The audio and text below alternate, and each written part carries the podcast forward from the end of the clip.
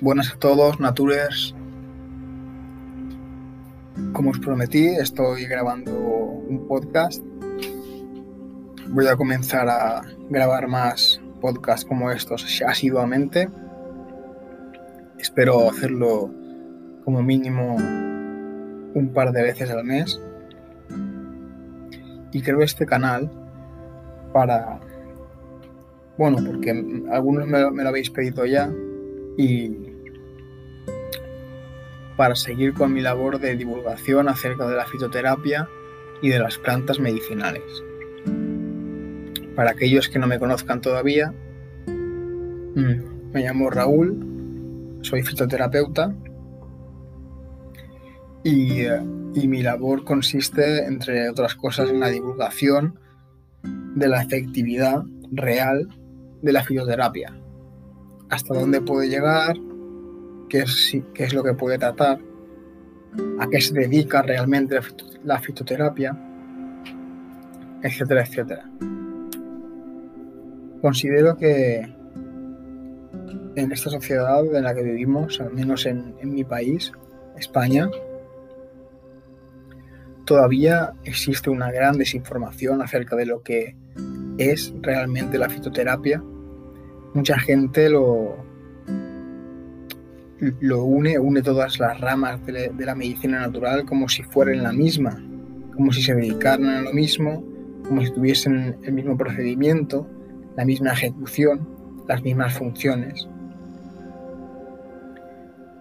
Y unen, como si fueran la misma cosa, homeopatía con fitoterapia, reiki con acupuntura, cuando no tienen nada que ver, nada que ver. Puede que una, no, puede que una rama no le haya servido para un, una, un padecimiento en concreto, sin embargo, si prueba otra, probablemente le sirva. Yo no he leído, por ejemplo, estudios acerca de la efectividad de la homeopatía, pero solamente en mi ordenador tengo más de treinta estudios acerca de plantas medicinales, estudios científicos que avalan dichas propiedades de según qué plantas medicinales.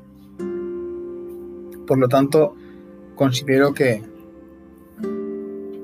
todo, todo el, digamos, la mala prensa que tiene la medicina natural es porque es en base al desconocimiento total o parcial con respecto a, a esta medicina, a la medicina natural. Y mi labor, entre otras, es el combatir esto con datos. Datos reales, estudios científicos, a los que yo tengo acceso por estar en según qué páginas web y según en qué revistas científicas, abonado y debido a los conocimientos que poseo de, desde hace varios años para acá. Para los que todavía no me conozcan, me pueden ver en Instagram, arroba rmb.nature, o en mi página de Facebook, rmbnature, o en mi web, doble u doble u doble u punto r m b nature punto com. Para los que sea la primera vez que, que oyen un podcast mío, o no, eh, o que, o que habl- oyen hablar de mí, decirles que este canal de podcast se centrará en la divulgación, como digo, de, de la fitoterapia. Nombraré las plantas medicinales, como la Calendula officinalis, el Rosmarinus officinalis, Thymus vulgaris, Cinnamomum verum y tantas otras.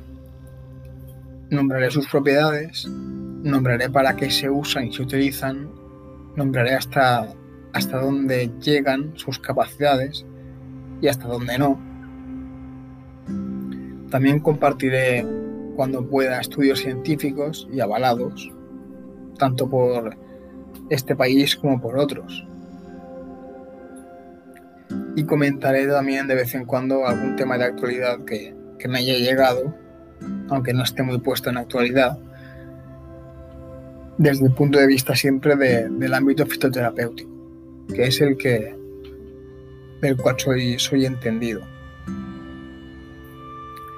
También de vez en cuando citaré y expondré algún caso, como el, el caso de la Artemisia annua o, o el experimento de The ClickBuster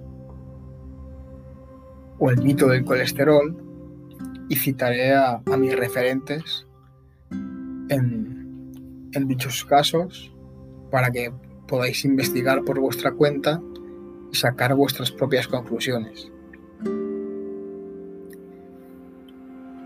Y dicho esto, espero que, que este canal os sirva como, como inspiración, que os otorgue, os proporcione la información necesaria y, y que poco a poco vayáis entendiendo más las plantas medicinales y vayáis adquiriendo esa conexión con la naturaleza que sin duda te aportan las plantas.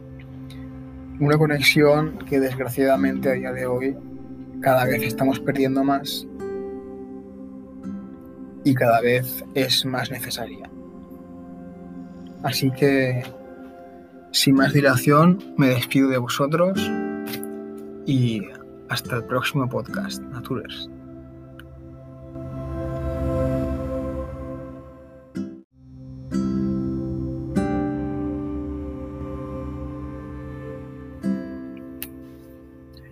Buenas a todos, Naturers. El podcast de hoy voy a dedicarlo a hablaros de una planta, probablemente muy conocida por todos, la cúrcuma longa, también llamada azafrán de la India o cúrcuma india. Según la medicina china, se la considera una planta fría, muy fría, cosa la cual está relacionada con su potente efecto antiinflamatorio. La parte empleada de esta planta es el rizoma, al igual que el jengibre.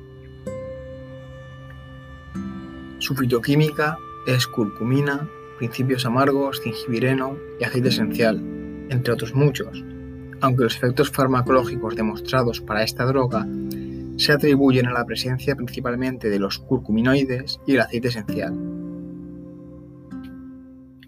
La cúrcuma es digestiva y estimula la producción de jugos gástricos, apta para dispepsia, digestiones lentas y gastritis, incluso para el colon irritable. También lo es para la falta de apetito. Un ensayo clínico aleatorizado y doble ciego demostró la eficacia de la administración de quinientos miligramos de la droga pulverizada cuatro veces al día durante siete días en ciento dieciséis pacientes con dispepsia, ácida flatulenta o atónica.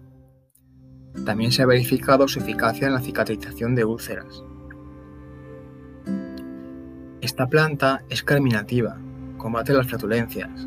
También tiene acción colagoga para enfermedades hepáticas. Muchos de los efectos beneficiosos de esta droga están relacionados con la capacidad antioxidante de sus componentes. La curcumina posee actividad antioxidante y captadora de radicales libres. Es antiinflamatoria. Se usa para úlceras, artritis reumatoide, psoriasis y dolor de cabeza.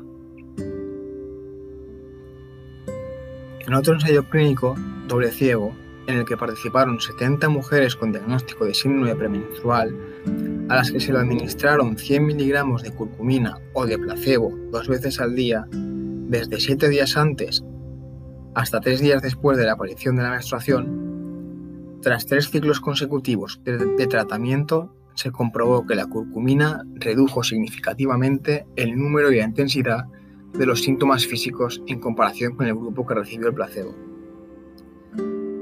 Los autores de dicho estudio sugieren que este efecto probablemente esté mediado por la modulación de, neuro- de neurotransmisores y por los efectos antiinflamatorios de la curcumina. También posee propiedades antibacterianas, antiviral y antifúngicas. El aceite esencial y algunos de sus componentes aislados han demostrado eficacia frente a diversos hongos como, as- como el Aspergillus flavus, entre otros. A su actividad fúngica se le suma la capacidad que tiene este aceite para prevenir la producción de toxinas por dichos hongos. El rizoma de cúrcuma longa se emplea además como colorante alimentario, azafrán de Indias, y es el principal constituyente del curry. Por último, quiero decir que la E M A, la Agencia Europea del Medicamento, aprueba su empleo tradicional para incrementar la secreción biliar en el tratamiento de la indigestión, sensación de plenitud, flatulencia y digestiones lentas, y la O M S y la Comisión Europea para dispepsias hipersecretoras o hiposecretoras y meteorismo. Como veis, la, el uso de la cúrcuma no solo se retrotrae a épocas anteriores, sino que hay estudios científicos, y no solamente uno o dos, y, y diferentes organizaciones que avalan el uso de esta planta como planta medicinal. El método de preparación o uso de esta planta es en infusión, diez gramos por doscientos mililitros de agua, dejándola hervir y dejándola macerar durante dos horas, o bien en tintura, para uso tópico, y está contraindicada durante el embarazo y en caso de trastornos biliares. Bien, esta es la planta que quería traeros el día de hoy. No sé si muchos de vosotros o pocos la conoceríais, pero es una planta que yo uso bastante, sobre todo como especia, porque cuesta muy poco eh, usar esta planta en lugar del azafrán, por ejemplo, y sabiendo los usos que tiene, los potentes usos antiinflamatorios, viene muy bien sobre todo usarla en verano. Es una planta ideal para usarla en verano. Espero que hayáis disfrutado de este podcast y nos vemos en el siguiente, Naturers.